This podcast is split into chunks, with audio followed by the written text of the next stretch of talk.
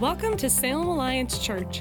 For more information about this podcast and other resources, please visit us at salemalliance.org. This week's message is by Brian Condello. Several years ago, I was on my way back from Mexico with a hundred of my closest high school friends, uh, riding a luxury school bus, living the dream. One of the rhythms around this place is over spring break, we typically take high school students to Tijuana, Mexico, and we build houses. And this particular trip, we're coming back and we stopped at In N Out for lunch because if you are a student ministry and you are within a 100 mile radius of an In N Out, you have to stop. I think it's biblically mandated. Uh, there's something in there. Luke chapter 8 talks about they got in a boat and out to sea. I don't know, something like that. So it's in there. So we stop at In N Out. And as we pull up in our luxury school buses, I notice that there are a couple of charter buses in the parking lot. And a couple of things immediately jump to mind. One is envy. Uh, the second is, oh, we're going to have to wait in line. And so we go and we wait in line with our group, and there's another group of students in front of us. And I notice right away that that group of students is very calm and reserved and well behaved, and our students are crazy and it's not reflective of leadership. That's not what that is. That's parenting. That's right. so our kids are just, you know, joyful and bouncing off the walls, and their kids are reserved. So we get, we finally get through, like as namesake, you get in there, and, and so we sit down, and I'm sitting next to a group of students from the other group. And so I say, hey, uh, where are you guys from? And they're like, oh, we're from Oregon. Oh, that's great. What kind of group are you? We're a church group. Oh, that's great. Are those your charter buses? Yeah. Is your church hiring? you never know. No, I, I learned long ago don't make important career decisions on the way home from Mexico. you wouldn't work at church after that. But so we begin talking. And again, they're very reserved, very understated. So I was like, well, what did you do over spring break? They said, Oh, we went down to the beach outside of LA. Cool. So you had like a youth conference? No, not really. We just went to the beach and then we went to Disneyland. Oh, great. So you had like morning team time where you read the Bible, or, or maybe when you were on Space Mountain, you were praying for the people. No, we just kind of went. And they told me the story of their spring break, very lackluster. And then they said, Well, what did your group do? And I'm sitting with a group of students, and my students were like, It was awesome. We went to Tijuana and we built houses for people that didn't have houses, and we rode a school bus, and we helped out in an orphanage, and we slept on these horrible mats and took cold showers and couldn't drink the water. Amazing! and they just kind of got really quiet at that moment. And for me to sit back, it was fascinating to kind of see the dichotomy in the two stories. The one that you would look at and you would say, wow, those kids should be joyful didn't have any joy in their story. And the one that you would look at and you would be like, oh, that seems like a struggle. Those kids were incredibly joyful. And I'll be honest with you, I do not go into the Mexico trip with joy number one on my list. I really don't. I go thinking, man, if there was better transportation and if I had a quiet space, and there's all kind of things. But it's difficult, quite honestly, it's a difficult trip, but I always come away with joy. I'm always joyful at the end. But if you held up those trips in front of most people and you'd said, Where are you going to find joy? You could go to the beach in Disney, or you could be on a school bus in Tijuana. most people would say Disney because we're kind of wired to chase after those things. We're kind of wired to look for joy in those particular places. I think we're programmed as a culture to chase joy, but the thing is, joy doesn't work that way. You don't find joy, first of all, through direct effort. Joy is a byproduct of seeking something else. If you make it your goal to go out and to be completely joyful, I'm just going to chase joy down until I catch it, you're not going to catch it. In Matthew chapter 5, Jesus gives a bunch of statements about what it means to be blessed. And he says, Blessed are you when, and he lists a bunch of things. But he never says, Blessed are you when you seek blessing. He says, Blessed are you when you're humble. Blessed are you when you seek justice. Blessed are you when you seek mercy, but not blessing. And joy is the same way. We don't find joy by chasing down joy. We find joy by pursuing other things that will lead us to joy. And so, if that's not the way, if we don't get joy by chasing it, how do we become joyful? Well, I'm glad you asked. That's what we're going to talk about this morning. And I'll give you a little insight into where we're headed. In 1 John chapter 1, the author says this We are writing these things so that you may fully share our joy. Some versions say, We're writing these things so that your joy will be complete. And as we look at that, we say, Wow, I want to have complete joy. I want to have a fullness of joy. Literally, that word joy means exceeding fullness. Like our students coming back from Mexico. And if that's how I want to live, then I want to know what these things are. What are those things that are going to lead that way? Not a fake joy, not a pretend joy, but an inner joy, a deep, satisfying joy that satisfies the longings and the frustrations of our hearts. And that's what we want to lean in on. We're beginning a new series. It's called Real Faith. And we're studying the books of 1st, 2nd, and 3rd John. And we're going to be in this series for the next couple of months, and it's going to be good, I promise. Time to lean in, lean into these these books, these letters that John has written us. Now, we're going to do some background. Since we're at the beginning, we're going to spend a little bit of time in the classroom learning about who John is and why he was writing this that will give us insight into what he's then telling us and things that will lead to our joy. Now, the best way to find out about somebody is to look at their Instagram. So I looked up the Apostle John's Instagram. There's a, an image that's selfie that he took on the top there, and you can just read who he's following and maybe at the bottom in the middle there who not to follow. But so it should come as no surprise that uh, John and 1st, 2nd, and 3rd John were written by John. Thanks. Thanks for paying attention. The Apostle John, this is the disciple of Jesus, John. He wrote five books in the New Testament John, John, John, John, and then he went sideways and wrote Revelation. And he tells us at the beginning of his gospel that he was first a disciple of John the Baptist. And then Jesus came along and called him to follow. And all four gospels tell the story of Jesus calling his first disciples, and John was one of the first. Luke 5 is, is my favorite one of those tellings. It's where they were out in the boat and, and Jesus is teaching them how to fish, even though fishing was, was their livelihood. And he says, throw the nets over, and they do. And the boat is so full, it's sinking. And they get to shore, and Jesus says, Follow me. And it says, immediately they left everything and followed. They left this huge catch to follow Jesus, and this began the adventure. And they were going to see amazing things. They were going to do amazing things, and that was just the start of it as he began to follow Jesus. Now, he's also known as the beloved disciple or the disciple that Jesus loved. Six different times in the Gospel of John, it uses that phraseology. But here's the thing he wrote it. he wrote the book, he wrote that about himself. And I wonder if you've ever thought, if you were writing a book of the Bible, what you would write about yourself. Because it seems like cheating to write that. I mean, it seems like writing, Jesus loves everyone, but I'm his favorite because no other gospel uses that distinction about John, only in his own. But he is this, the disciple that Jesus loved. He's one of kind of the inner circle of Jesus' friends. He and James and Peter get these kind of special excursions. They get this special Jesus time. And when Jesus ascends, Galatians tells us that Peter and James and John were pillars of the church. Now, when First John was written, John had moved to Ephesus. He was well on in years. It's probably 85 or 90 AD, and he's the last living disciple. All of the other disciples had been martyred for sharing the truth about Jesus, beginning with his brother James. And you can read that story in Acts 12. And so he is the guy. He's the eyewitness. There are things that nobody else in the world living has seen except for John. And so he's writing to tell us these things. John's writing to preserve the gospel. His Gospel of John was written to initiate faith. These letters of John are written to preserve faith.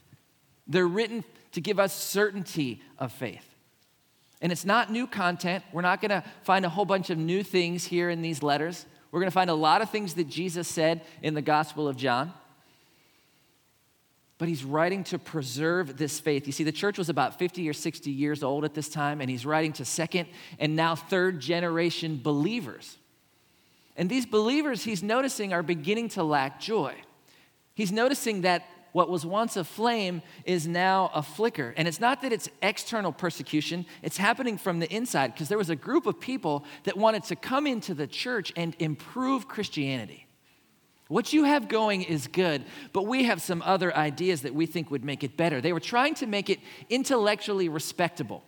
They were trying to bring in outward ideas of philosophy and thought and bring it into Christianity so that it would better suit the culture that they lived in.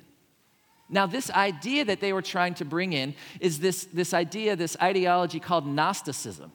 And it's from the Greek word to know, and it's this idea of the impurity of matter and the supremacy of knowledge. And if you want to shrink it down even more, they would say spirit good, physical bad. So the world is matter, the world is physical, and that kind of stuff is bad but we have spirit in us, and that spirit is good. And with enough knowledge, with enough enlightenment, we can free the spirit from the body and be better. Now, there's two significant issues that were arising because of this ideology. Two ways that the church was going sideways. One had to do with belief, and one had to do with behavior. And the first was belief, and it was a belief about the deity of Christ. You see, if spirit was good, and matter was bad, physical was bad, then you couldn't take spirit, holy, God's Son, and put him in sinful body and have that work. Somehow that would make Jesus bad. And so they didn't believe in the deity of Christ. Something was wrong there, and maybe it wasn't just, it wasn't really him, or he wasn't who he said he was, or he wasn't really physically here among us. He was just among us in the spirit. And so they began to take away from this truth of the gospel that we know. And we know that if Jesus isn't who he said he was, then joy and hope are out the window. And so he was seeing the church go sideways this way on their belief. He was also seeing the church go sideways on their behavior because Gnosticism was saying that if the body's bad and the spirit is good, well, what you do in the body, it doesn't really matter. That what you do in the body can't affect the spirit, so live how you want to live. And that's somewhat appealing. It really is. If there's an ideology that you want to be true, if there's an ideology that you want to bring in people to your church, yeah, you can follow Jesus and you can live however you want to live.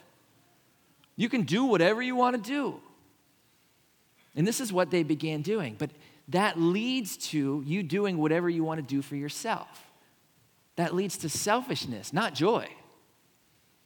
And probably a lot of the bruises and the scars that you have in your life are from living the way that you want to live. I mean, the stories that I have that I don't want to share with you guys are stories when I'm like, oh, I'll just do, I, I'll just do what I want to do this time. I'll follow my own self, and then I hurt myself. Ecclesiastes chapter 2, Solomon, it says, denied himself nothing, did whatever he wanted to, but then came to the conclusion that it was meaningless. And so the church is trying to latch on to this ideology of Gnosticism, and they're not believing Jesus is who he said he was, and they're not behaving the way that they should behave. And so John comes and he writes these letters, and you'll see that he's battling these things because the two main themes running through these letters, he has two main images for us. And the first battles this idea of belief. The first image you're going to see in this letter is light, that God is light that Jesus is light, and by that is, is truth. I want you to remember the truth. I want you to hang on to the truth of who Jesus is. He's very passionate about this. The second image that runs through these books is love. It, it matters very much how you behave. We need to be a people that love each other. John, more than any other New Testament author, speaks of love.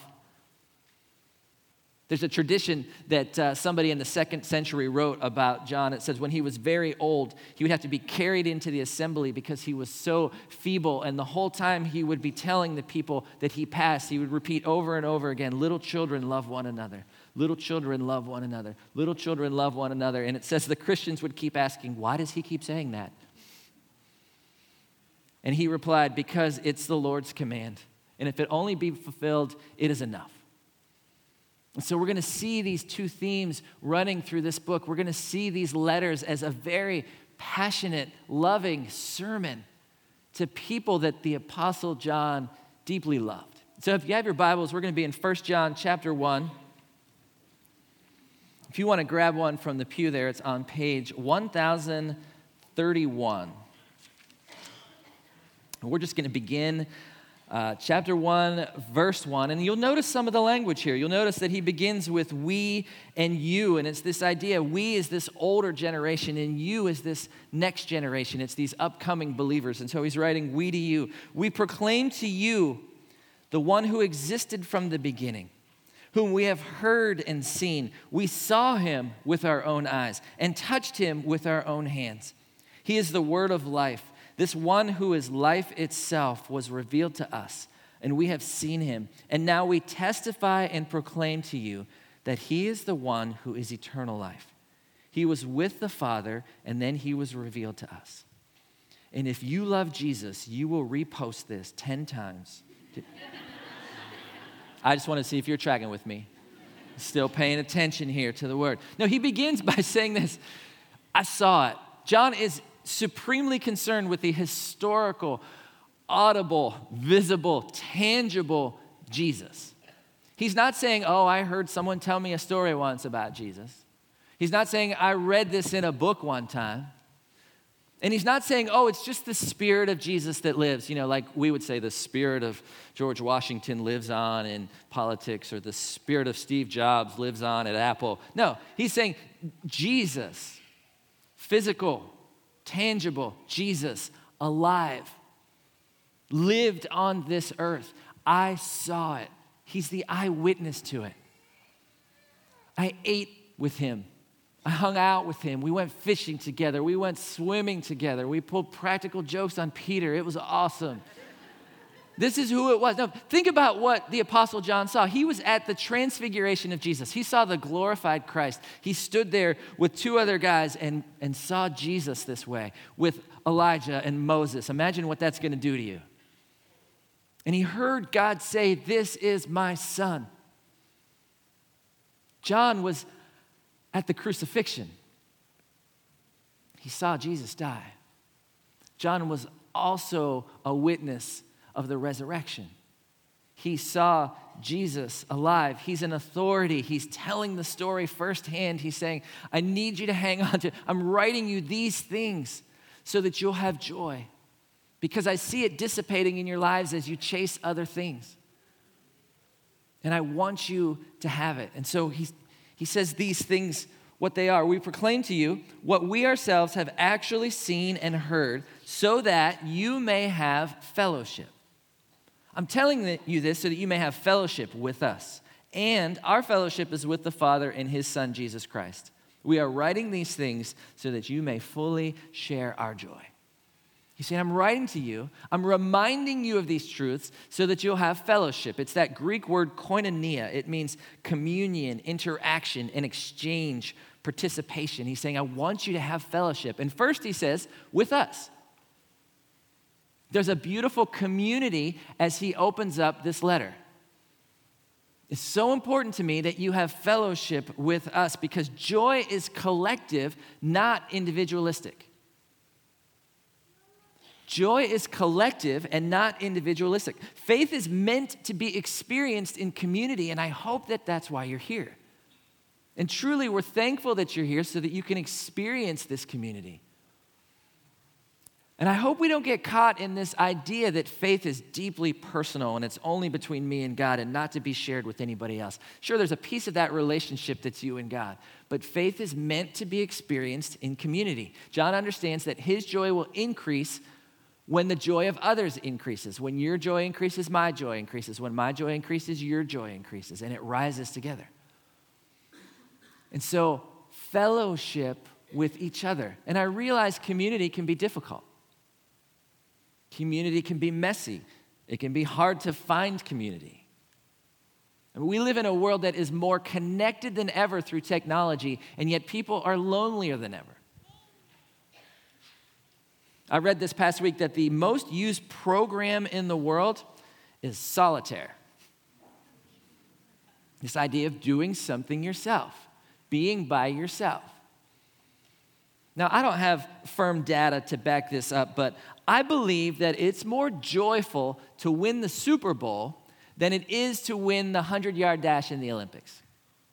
I believe it's more joyful to win the World Series than it is to win Wimbledon, at least in my experience.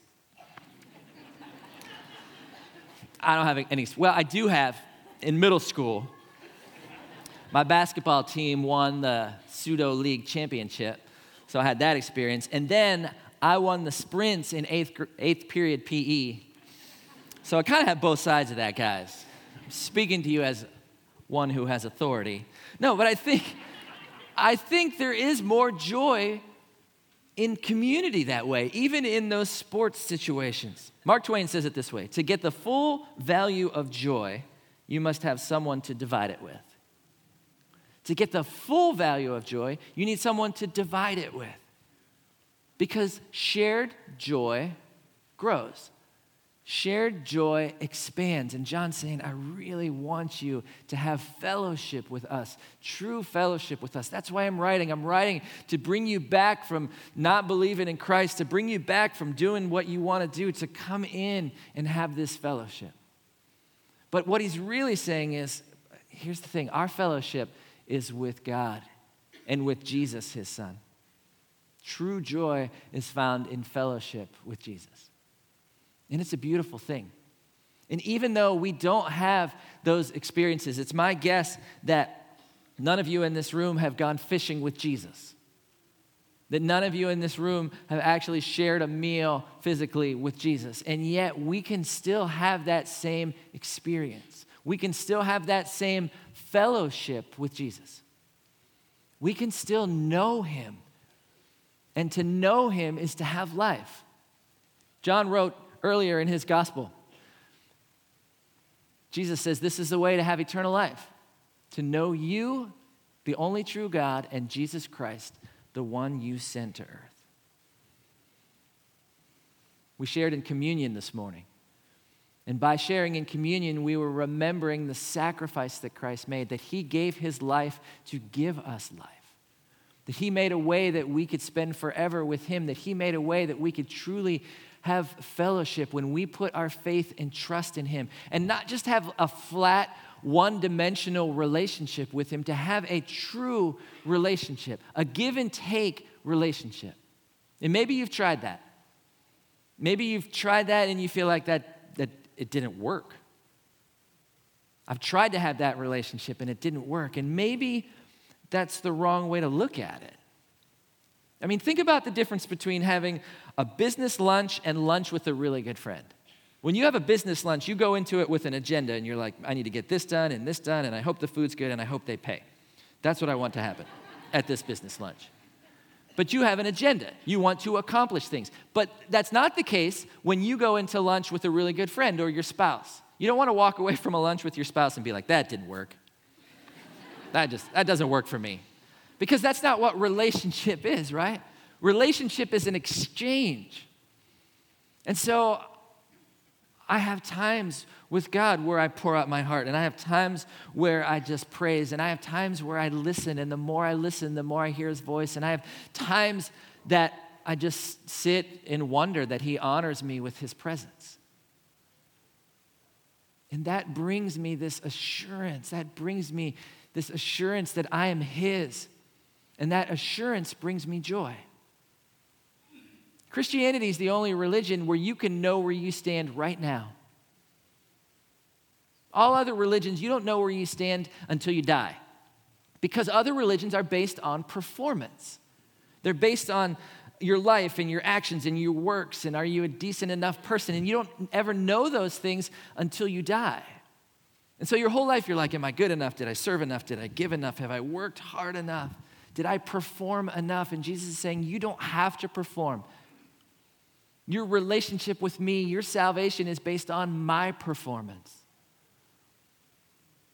which allows us to have relationship and fellowship with Him. Everything Jesus did was so that we could have fellowship. Everything Jesus did was to remove barriers so that we could get close to Him.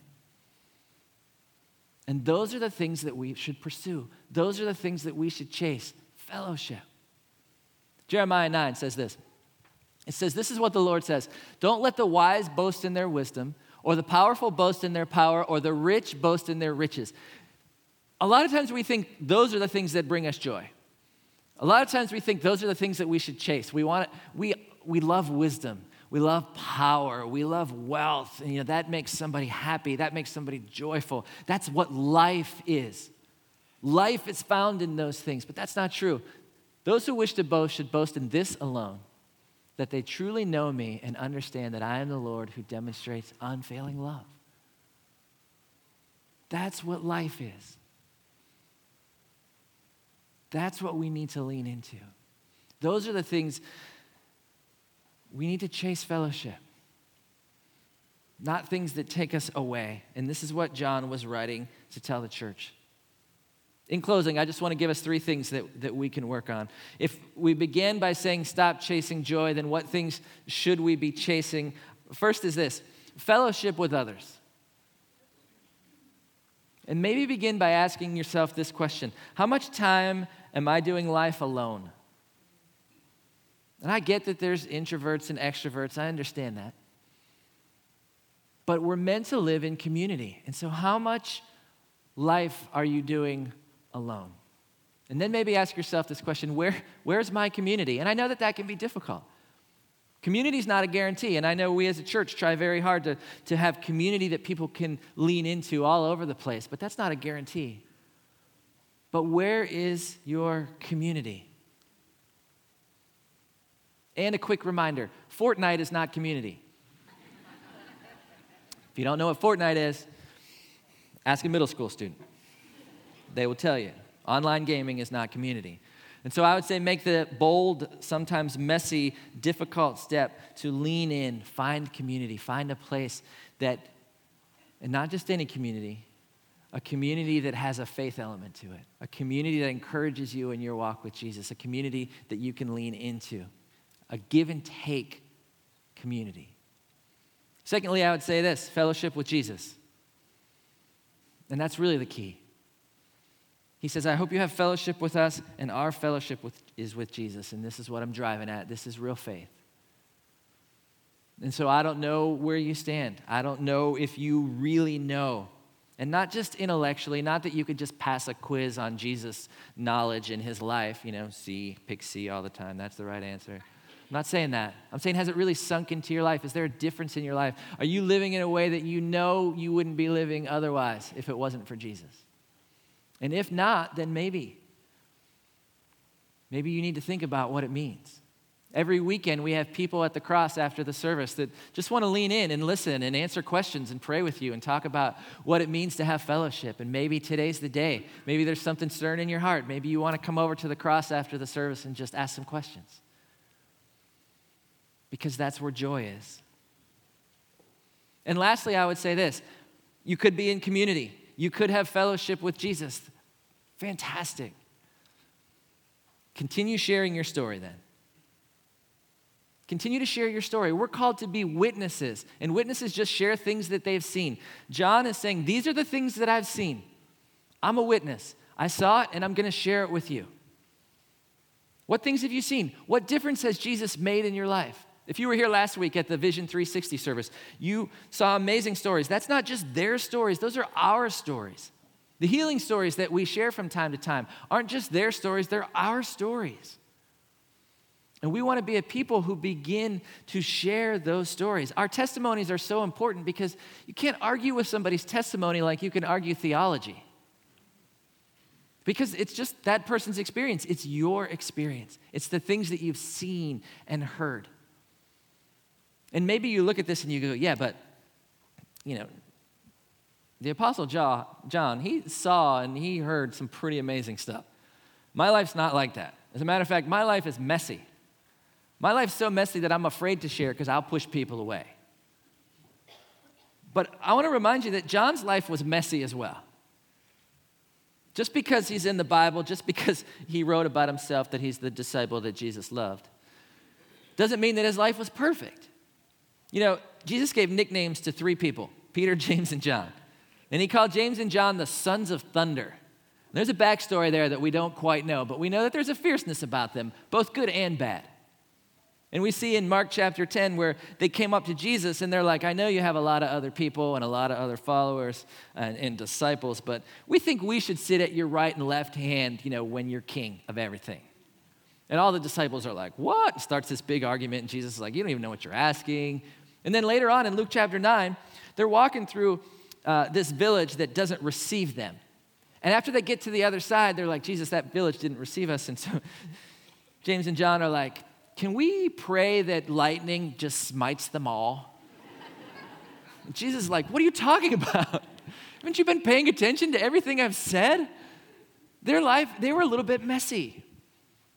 I mean, he was one of the close ones to Jesus, which has gotten me to kind of rethink this. Maybe they were so close to Jesus because he was afraid to let them out of his sight. I mean, it could have been that kind of relationship. When I go on youth trips, I don't get the best kids in my group. I get the kids in my group that other people think are going to cause trouble. And if you've ever been on a trip with me and been in my group, I'm sorry you're finding out this way. But their lives were messy. Their lives weren't perfect. And yet they saw Jesus and they saw what Jesus did and they knew what Jesus did in their own lives and they shared those things. Guys, we are responsible for the next generation. It's not a maybe, it's a must. The next generation needs to hear our stories. The next generation needs to hear us share stories of faith and hope, and we need to speak life and grace and truth over the next generation. And they desperately need that from us. And we need to look beyond our own comfort and we need to look beyond our own lifetime. Those are the things that we need to be chasing.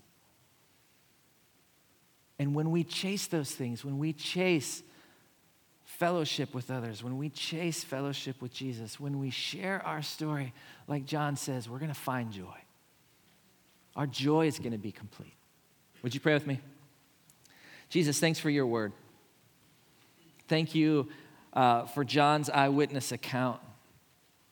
Once again, reminding us the truth of who you are. And this morning, I just want to pray blessing over this place. I pray the blessing of community over this place. I pray for those that haven't found community that they would, they would find a place to lean in. I pray the blessing of fellowship with you, Jesus. I pray in this place for those that don't yet know you. I just pray that blessing over them. And for those that know you, that you would dig deeper in their lives. And I pray the blessing of courage over this place. Courage to share your story courage to share with others what you've done in our lives. Continue to make our joy complete. We love you, Jesus, in your name. Amen. Salem Alliance Church is a community of Jesus followers located in downtown Salem, Oregon, and we are passionate about our city being a city at peace with God. If you have a request that we could pray for, please email us at prayers at salemalliance.org. You can view today's entire service online at livestream.com backslash Salem Alliance.